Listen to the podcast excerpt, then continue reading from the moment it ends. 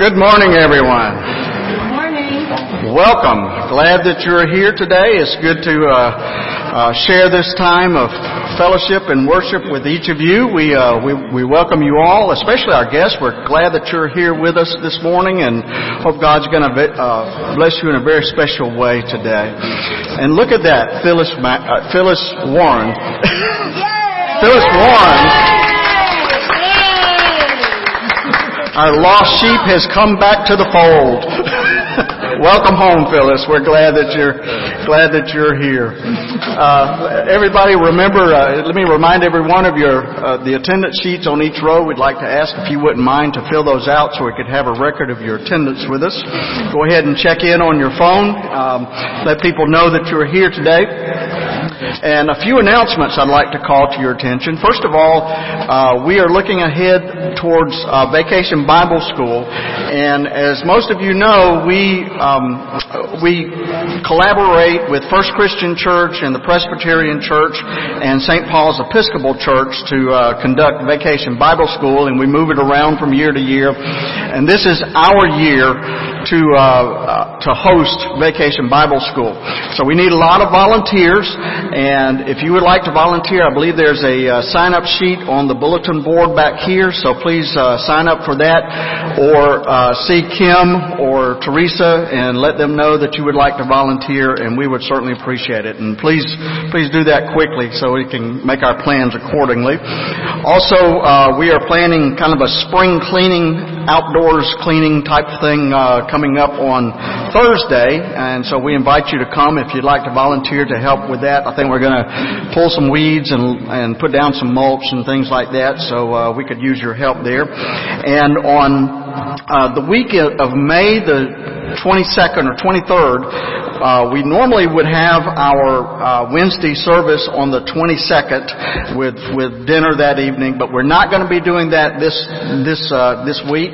Instead, we're going to have a potluck on Thursday. We're not going to be having anything on on Wednesday, but we're going to have a potluck on Thursday. And Terry Womack leads a, a, a band. It's kind of a it's kind of a hodgepodge of music, different types of music, and we're going to have that on Thursday. So it's going to be a potluck on May the 23rd, followed by a program by, by Terry's bands called the Back Porch Pickers.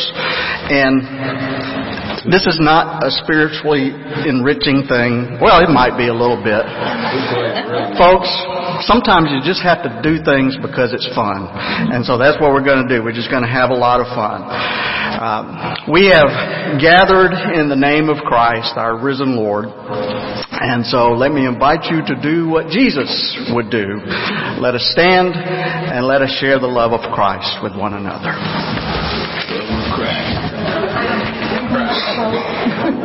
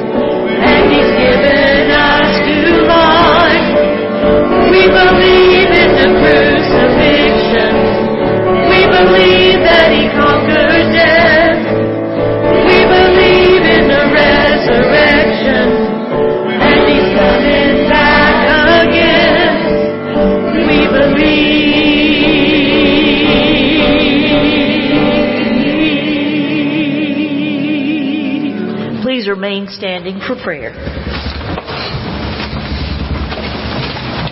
Please pray with me. Risen Christ, just like the disciples of old, we are gathered together this week after Easter. And just like them, we too are wondering whether it can be true. Marveling at the possibility that you truly are alive and daring to hope. And just like those disciples, we are sometimes afraid and full of doubt. We may even find ourselves behind the locked doors of ourselves, too afraid to take a stand, too afraid to believe the unbelievable. And so we need the breath of your Holy Spirit to come upon us today to take our fears away. Lord, we are so often like Thomas with our questions and our doubts. We sometimes need to see in order to believe, but we thank you, O God, that you appear to us in our fear and you love us even in our doubts. Thank you for loving us as we are. Teach us, O God, not to hide from our doubt, but to recognize it as a door to deeper faith. After all, the disciples' fear became an occasion for you to be in their midst. And Thomas's doubt became a moment of revelation as he saw you and touched you and finally believed. This morning we pray for the many in our society who have no faith at all, even in themselves. There are so many who live without hope, without knowledge of your resurrection, without your light in their lives. Grant us the courage to live as witnesses to your resurrection. We pray for those who find it difficult to believe. Lord knows that they're not alone. But it was your presence, O oh God, that removed their fears and erased their doubts. So come to us today. Grant us a sure sense of your presence and peace. Grant us renewed faith, greater courage, and boundless peace. Thank you, O oh God, for loving us when we believe and when we doubt. Thank you for loving us just as we are. May us do the same for others. Amen. Amen.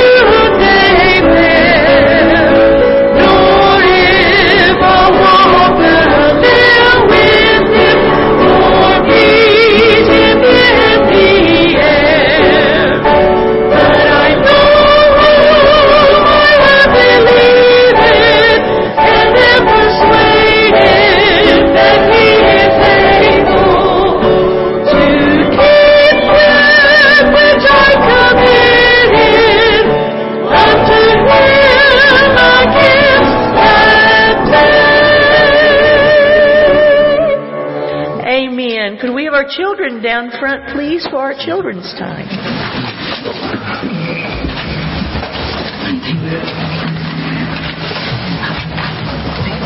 Marlene. Glad you came, Marlene. Oh, there's some.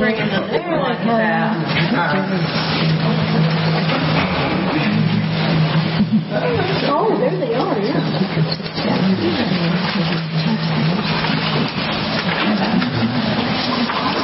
Well,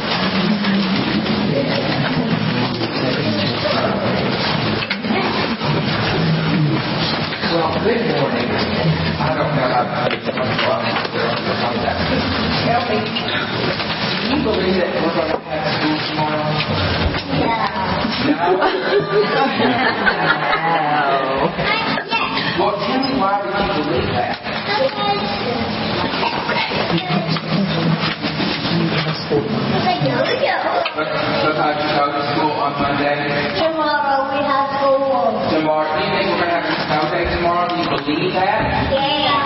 I look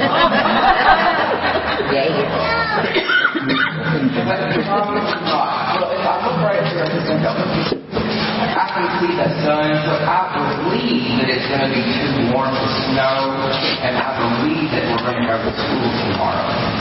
Well, way back in the Bible, there was a man named Thomas, and he saw Jesus, but he didn't believe that it was that it was really Jesus. And so, take your thumb and your forefinger, put them right here on your other hand in between, and you should be able to. I don't know how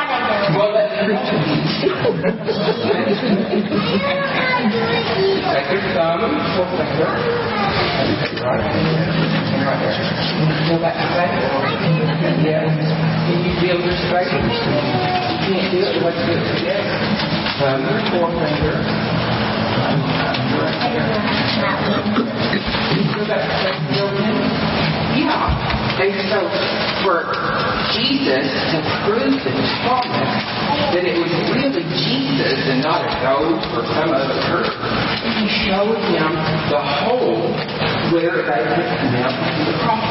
And God made our bodies so that even today, so many years later, we can still have proof that Jesus was really to the cross. We can feel that nails were. And so, one of the most important things about growing up and believing in Jesus is to have faith. And to believe that He will be with you always. Can you put your hands together? And I'm going to close my eyes, and you can close your eyes and I just about God. And God is so big and so marvelous that I'm going to bow my head out of respect. Okay? And then I'm going to talk about the us. Dear God, thank you for Jesus.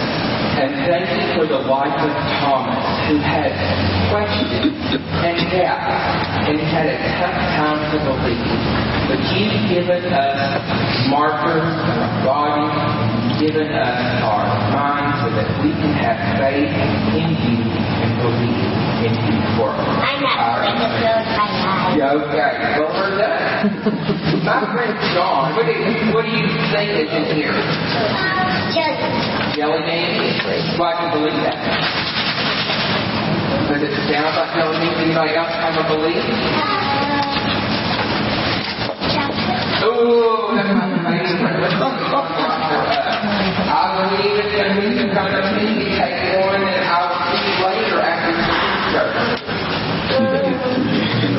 No jelly beans, I don't think. Smarties. You want to take one? Need one for your baby too? Will she eat some? I want one for my daddy. Well, you take one. I want one for my daddy. Yeah, okay. I love those. And then, you know, they help me get through the day. This is one for my daddy. Okay, everybody get one? This one's for my daddy. Okay. I'll see y'all. Bye. See you later.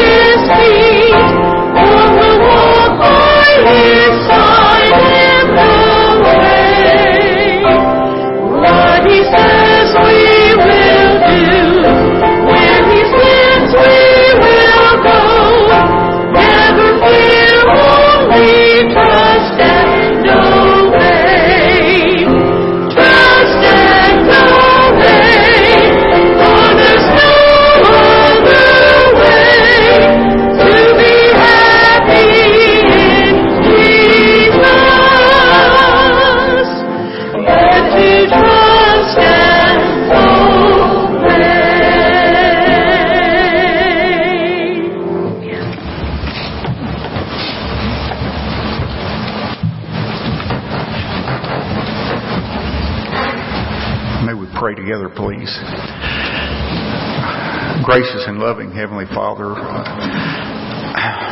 we thank you for these moments that we share together today in this place. Lord, give us good moments together as we worship, Lord, and uh,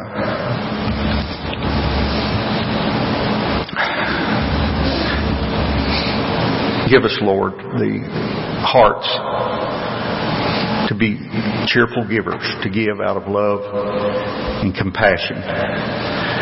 As we come to your altar, Lord, may we, may we give freely that these offerings may be used for, for your glory, for your holy purposes, and not those of our own. We ask your blessing upon these gifts, Lord. And these things we pray in the name of our risen Savior, Jesus Christ. Amen. scripture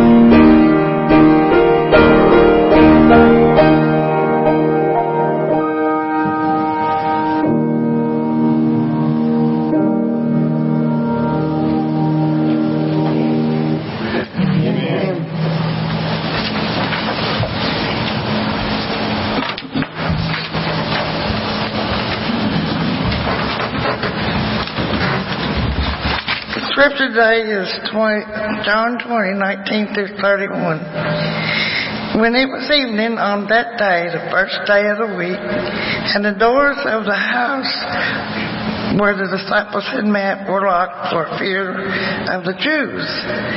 Jesus came and stood among them and said, Peace be with you. After he said this, he showed them his hand and his side.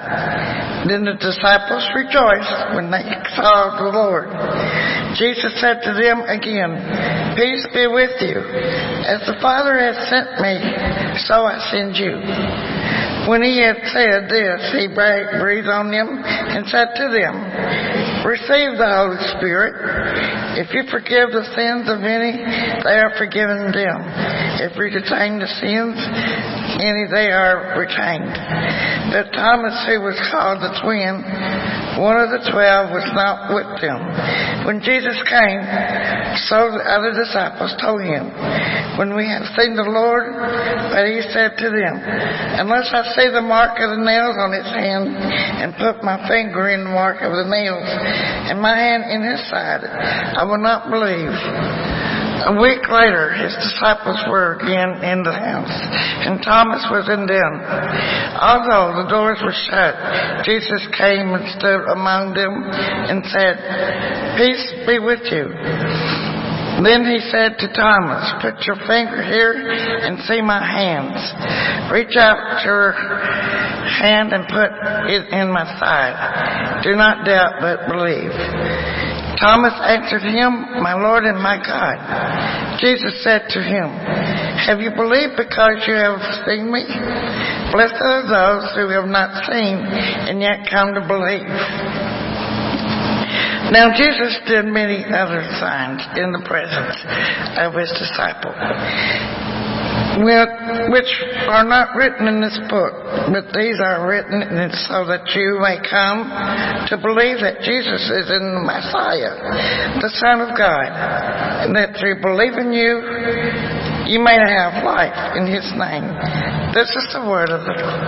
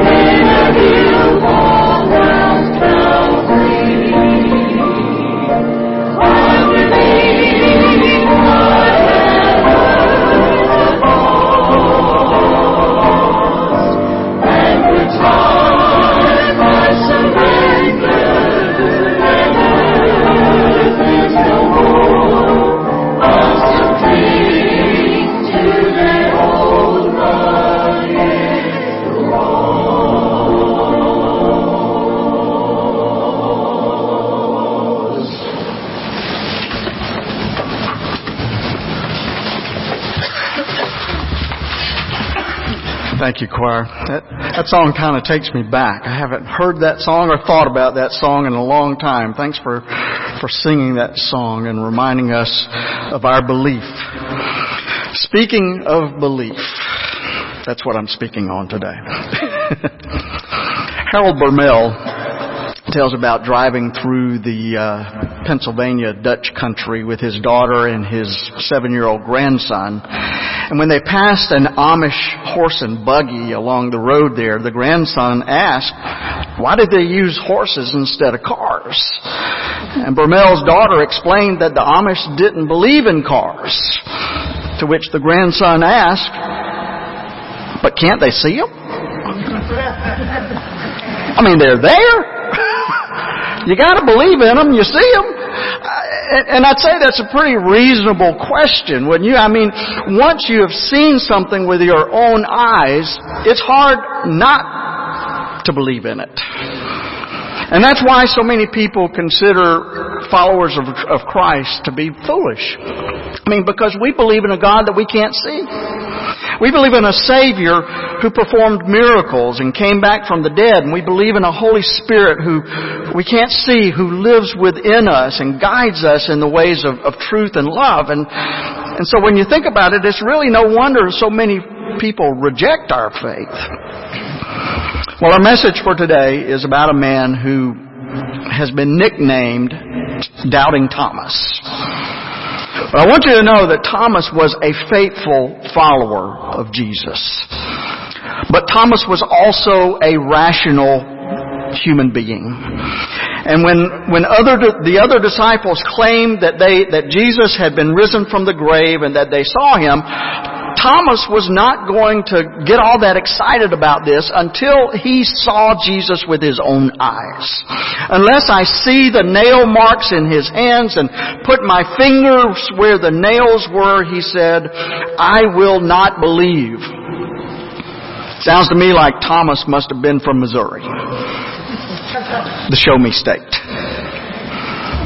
Well, Thomas said that on Easter Sunday, after the other disciples had seen Jesus with their own eyes and had seen the marks in Jesus' hands and side, and, and then they conveyed that truth to Thomas because he, had, he was not with them when Jesus appeared that first time. And then the gospel tells us that a week later, his disciples were in the house again, and Thomas was with them this time. And even though the doors were locked, Jesus came and stood in their midst and said to them, Peace be with you. And then he said to Thomas, put your fingers here. See my hands? Reach out your hand and put it in my side. Stop doubting and believe. And that's when Thomas said, my Lord and my God. He believed. Then Jesus told him, because you have seen me, you have believed. Blessed are those who have not seen and yet have believed.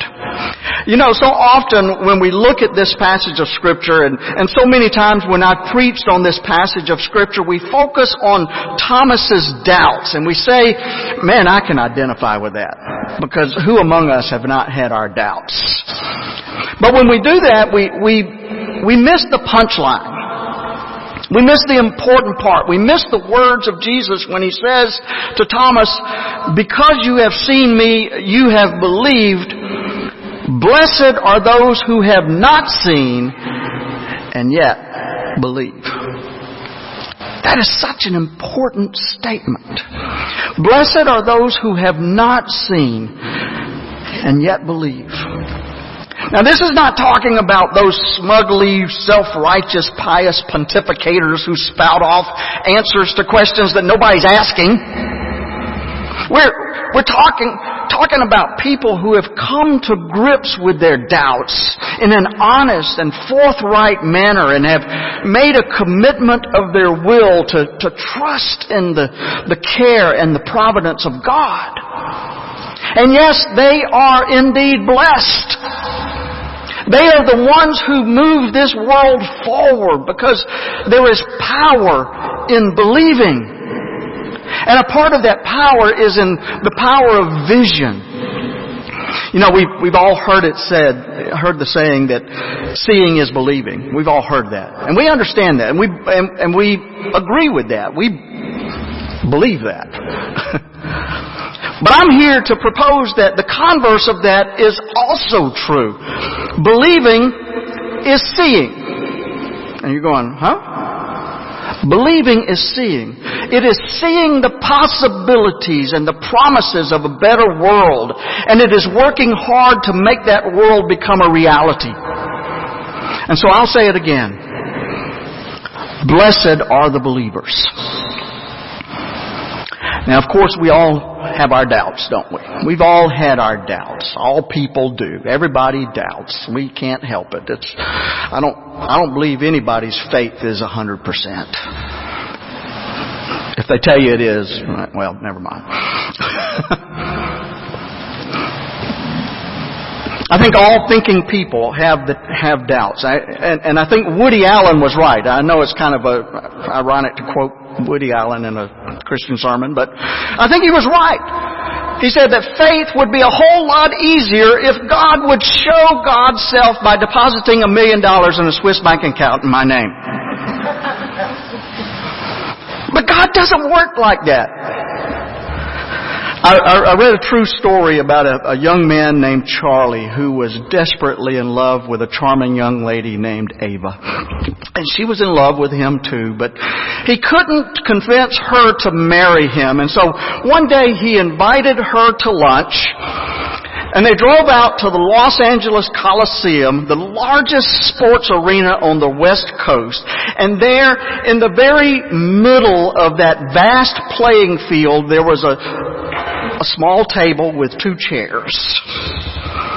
A maitre d' showed them to the table and a captain seated them. A waiter waited behind each chair and apart from this small oasis, the Coliseum was empty. There was nobody there. Something like a hundred thousand empty seats staring down at them. The table was elegant, elegantly set and caviar and champagne were served and, and then they had a souffle and a salad and more champagne and, and, and as they were waiting for dessert, Charlie directed Ava's attention to the, the huge electronic scoreboard at the end of the field and in a pre-arranged signal as he raised his glass on the board flashed the words, Darling Ava, will you marry me? What do you think she said? Uh, no, she said yes. you pessimists. She said yes. Of course she said yes. After that, I mean, it became evident to us, so, to her, so obvious that this man loved her, that he would go to such extreme measures to tell her that he loved her. The question that I have is, why can't God do something like that for us? I mean, it'd be so much easier. Maybe a, a giant comet streaking through the sky with the, the tail skywriting the words, I love you, signed God. That'd be pretty cool, wouldn't it? But God doesn't do that. I can sympathize with British philosopher Bertrand Russell who was asked what he would say if after death he found himself confronted with God. And he replied, I shall say to God, why did you make your, the, the evidence of your existence so insufficient? And there's a part of all of us that says with Thomas, unless I see the marks in your hands and put my fingers at where the nails were and my hand in your side, I will not believe. We all long for certainty, don't we? But that's one gift that God does not grant us. And why is that? Well, I'm sure that God has God's reasons. If God's aim is to produce mature spirits uh, fit to spend eternity with God, then, uh, then that makes sense that, that God would not reveal God's self to us in fullness. I mean, that would, that would uh, keep us in perpetual immaturity. I mean, think about it. In, in your own family situation, if a child knows that his or her parent will always be there to solve every single problem that ever comes up, that child will never develop any self-reliance. And so it may be that our, our, insecurity is a necessary part of our spiritual growth. John Kavanaugh went to work with Mother Teresa at, uh, for three months at the House of the Dying in Calcutta. And he went not only to help other people, but also to, to seek a clear answer as to how he should spend the rest of his life. And, and on that first morning he was there, he asked Mother Teresa to, to pray for him. And she asked why he needed prayer, what he needed prayer, prayer for. And he said, pray that I have clarity. Well, Mother Teresa must have discerned that what that that what his true need was, um, because she said no, that she wouldn't pray for that, and then she went on to say, clarity is the last thing that you're hanging on to, and you need to let it go. And when Kavanaugh commented that she always seemed to have the clarity that, that he longed for, she said, I've never had clarity. What I have is trust. So I will pray that you will trust God.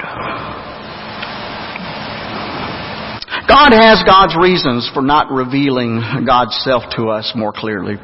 It's probably because it's good for our spiritual growth. To question, to ponder, to seek God with our minds as well as our spirits and our hearts.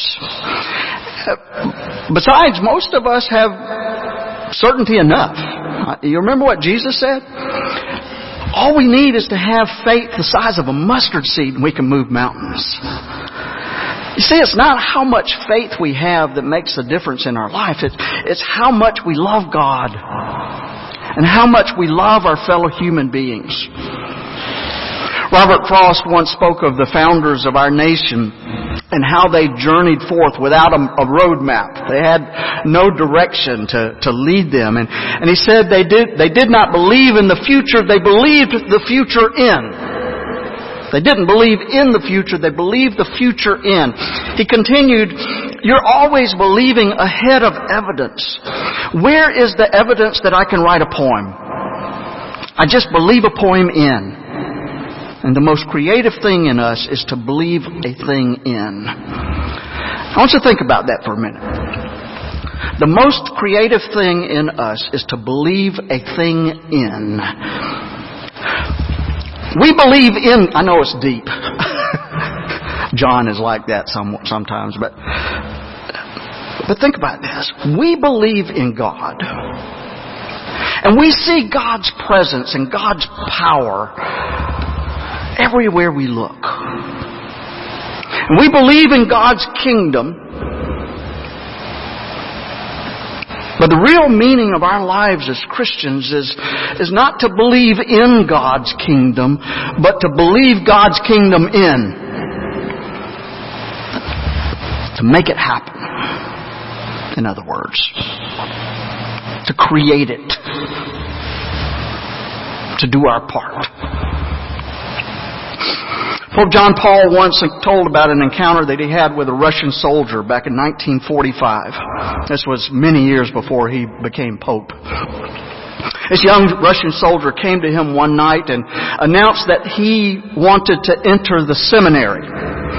Now this soldier had grown up in a system of atheism and he had rarely ever gone to church in his life, only a, a, a, two or three times in his whole life. He wasn't even, wasn't even sure what a seminary was for. All he knew was that he had a yearning for God and for knowledge and for truth. And so he came to ask for John Paul's help. And in that long conversation they had that night, the young soldier kept repeating one thought. He said, I always knew that God exists, and now I would like to learn something about God. Do you see, he, he had always believed in God, but now he was trying to believe God into himself. British biologist named George Romanes wrote a book designed to, to further the cause of atheism. And he says, I, I, I just took it for granted that the Christian faith was played out. But when he saw that Christianity worked, and that many noted people, some of the, the most eminent people in all of the fields of science had ranged themselves on the side of the gospel, he resolved to let the, the Bible speak for itself, and as a result, he wrote another book called Thoughts on Religion, showing why, from a merely human point of view, everybody should be a Christian. He concluded unbelief is usually due to indolence, often to prejudice, and never a thing to be proud of. And he's right. You see, unless you've been taught to doubt, the evidence for belief in God is overwhelming. It really is. I mean, just look at how amazing this world is and how complex and beautiful our world is. I've been blessed to see some of the most wonderful natural wonders of the world, and every time I behold these wonders of nature, I am more and more convinced that something this wonderful could not have occurred without divine guidance. For most of the world's people, there is a certainty enough that God exists. And this is not to say that faith is to be accepted without careful thought. God gave us good minds to protect us against being gullible to every silly idea that comes down the pike, and there are some really silly ideas that come down the pike, folks. We need to examine all those new ideas that we're exposed to. Whether it comes from a preacher or a politician or a professor or newspaper or TV pundit or whoever, God does not honor gullibility. But we will never make much progress in our lives unless we resolve or until we resolve in our own minds what we do believe in and to whom we are committed. Blessed are those who have not seen and yet believe. That's the first thing that we need to see. Blessed are the believers. Here's the second. Believers are to be blessings. Believers are to be a blessing to the world. Folks, where has there ever been a monument erected to the cynic? Or to the critic? Or to the doubter? My friends, believers are those who know that the world can be a better place and who work towards that end. Consider our, our, own society. Who have been the builders? Who have constructed the hospitals and the great universities in our land and the social service organizations? Behind every one you will find people who hold in their hearts not cynicism, but hope not doubt, but faith. Not hostility, but love. Would you be offended if, if I said that most cynics are idiots? I, I know that that sounds bad, but I, I mean it in the original sense of the word. And, and here, here's your education for today. The Greek word idios, from which we get the word idiot, means to look after one's own private affairs. You see, the Greeks considered anyone who turned his or her back on the public good to be an idiot. Anyone who ignored the health and the security of the whole society, especially the most vulnerable in society, in order to selfishly look after his or her own affairs was considered to be an idiot. An idiot. One who turns his or her back on the public good in order to look after his or her own affairs.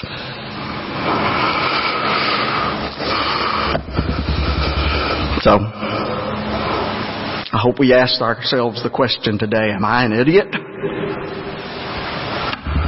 I know that doesn't sound very good to be asking from the pulpit, but what I'm asking is, are we content with paying attention strictly to our own affairs and letting the rest of the world literally go to hell in a handbasket? My friends, believers are not idiots. We are people who know that if we make our world a better place for, uh, for our neighbors, it will also be a better place for ourselves. Believers have learned that the path of greatness is a road to service. In the soaring language of Dr. Martin Luther King Jr., everybody can be great because everybody can serve. You don't have to have a college degree to serve. You don't have to make your noun and verb agree to serve. Sorry, teachers. Um, you don't have to know Einstein's theory of relativity to serve. You only need a heart full of grace and a soul generated by love. He went on to say that when evil men plot, good people plan. When evil men bomb and burn, good men build and bind. When evil men shout words of hatred, good men commit themselves to the glory of love.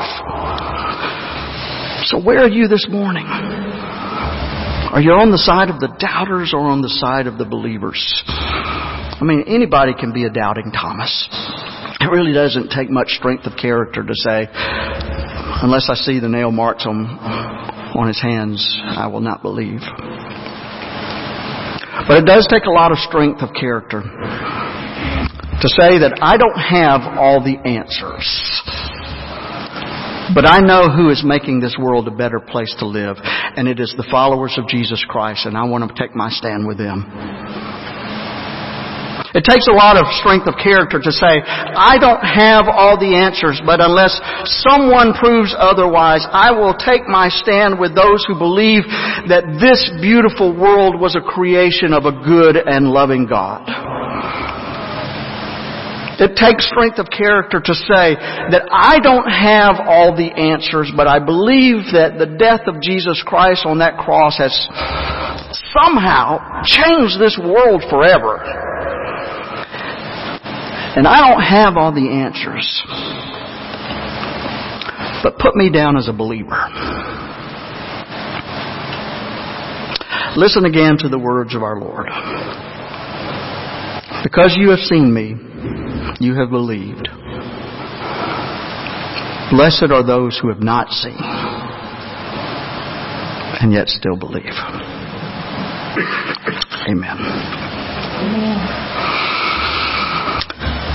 We've come to that portion of our service where we will celebrate the ordinance of, of the Lord's Supper, of communion. Communion together.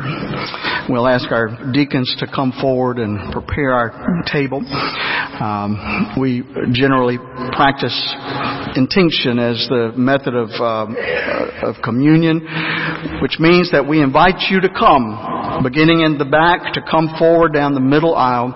There will people be uh, a couple of people standing here and a couple of people standing here, one with the bread and one with the the cup. We'll ask you to take a piece of bread and then move to the cup and dip it into the cup and then eat it. This is communion. We also will have um, the traditional way of doing communion. And so if you're not able to come forward to take this, or if you prefer the traditional way, then you can remain at your seat and, and one of our, a couple of our deacons will come and serve you there. Our scripture for today says, Blessed are those who have not seen and yet believed. You know what? That's talking about us. There's not a person in this room who has physically seen Jesus Christ. Have you? And yet we believe. And it is through that belief that we are drawn together as the people of God. It is through that belief that we commune with one another and that we commune with God. Today we celebrate that communion. We remember the Lord's death until He comes. That's what the crucifixion is. As we take the bread, it is a representation of the body of Christ. As we take the cup, is a representation of the blood that was shed for us. And, and, and folks, I've been studying theology for decades and decades and decades. And I'm not sure if I still, I'm still not sure if I have a, a real grasp of what all that means. But I take my stand with the believers that it means something special. And I don't have all the answers. But I believe in the one who does. We invite you to come and let us share in this communion together.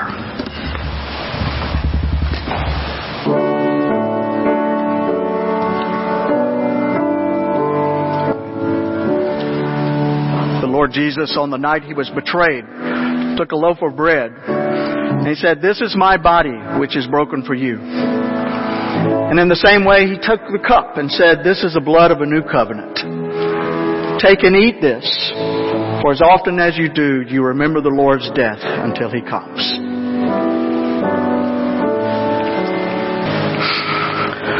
What a beautiful blessing it is to share communion with the God, with the people of God. We are children of the most holy God. What we have done here is we have remembered how much God loves us. You know, Charlie kind of loved Ava. he kind of went to great extremes to show her that by renting the LA Coliseum. But God loved us so much that He gave His Son. That's a lot of love. And it is that love that brings us together in communion. I hope you remember that as you leave here today. And I hope you will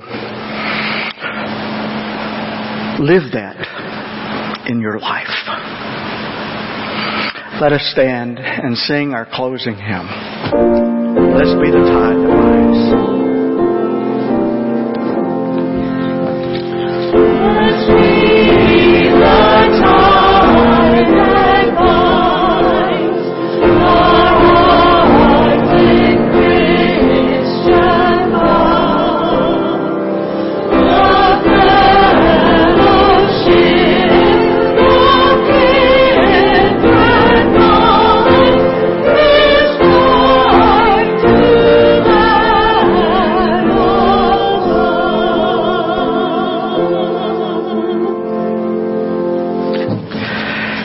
God sent Jesus to be the light of the world, so now the Spirit of Jesus sends us out to the world around us.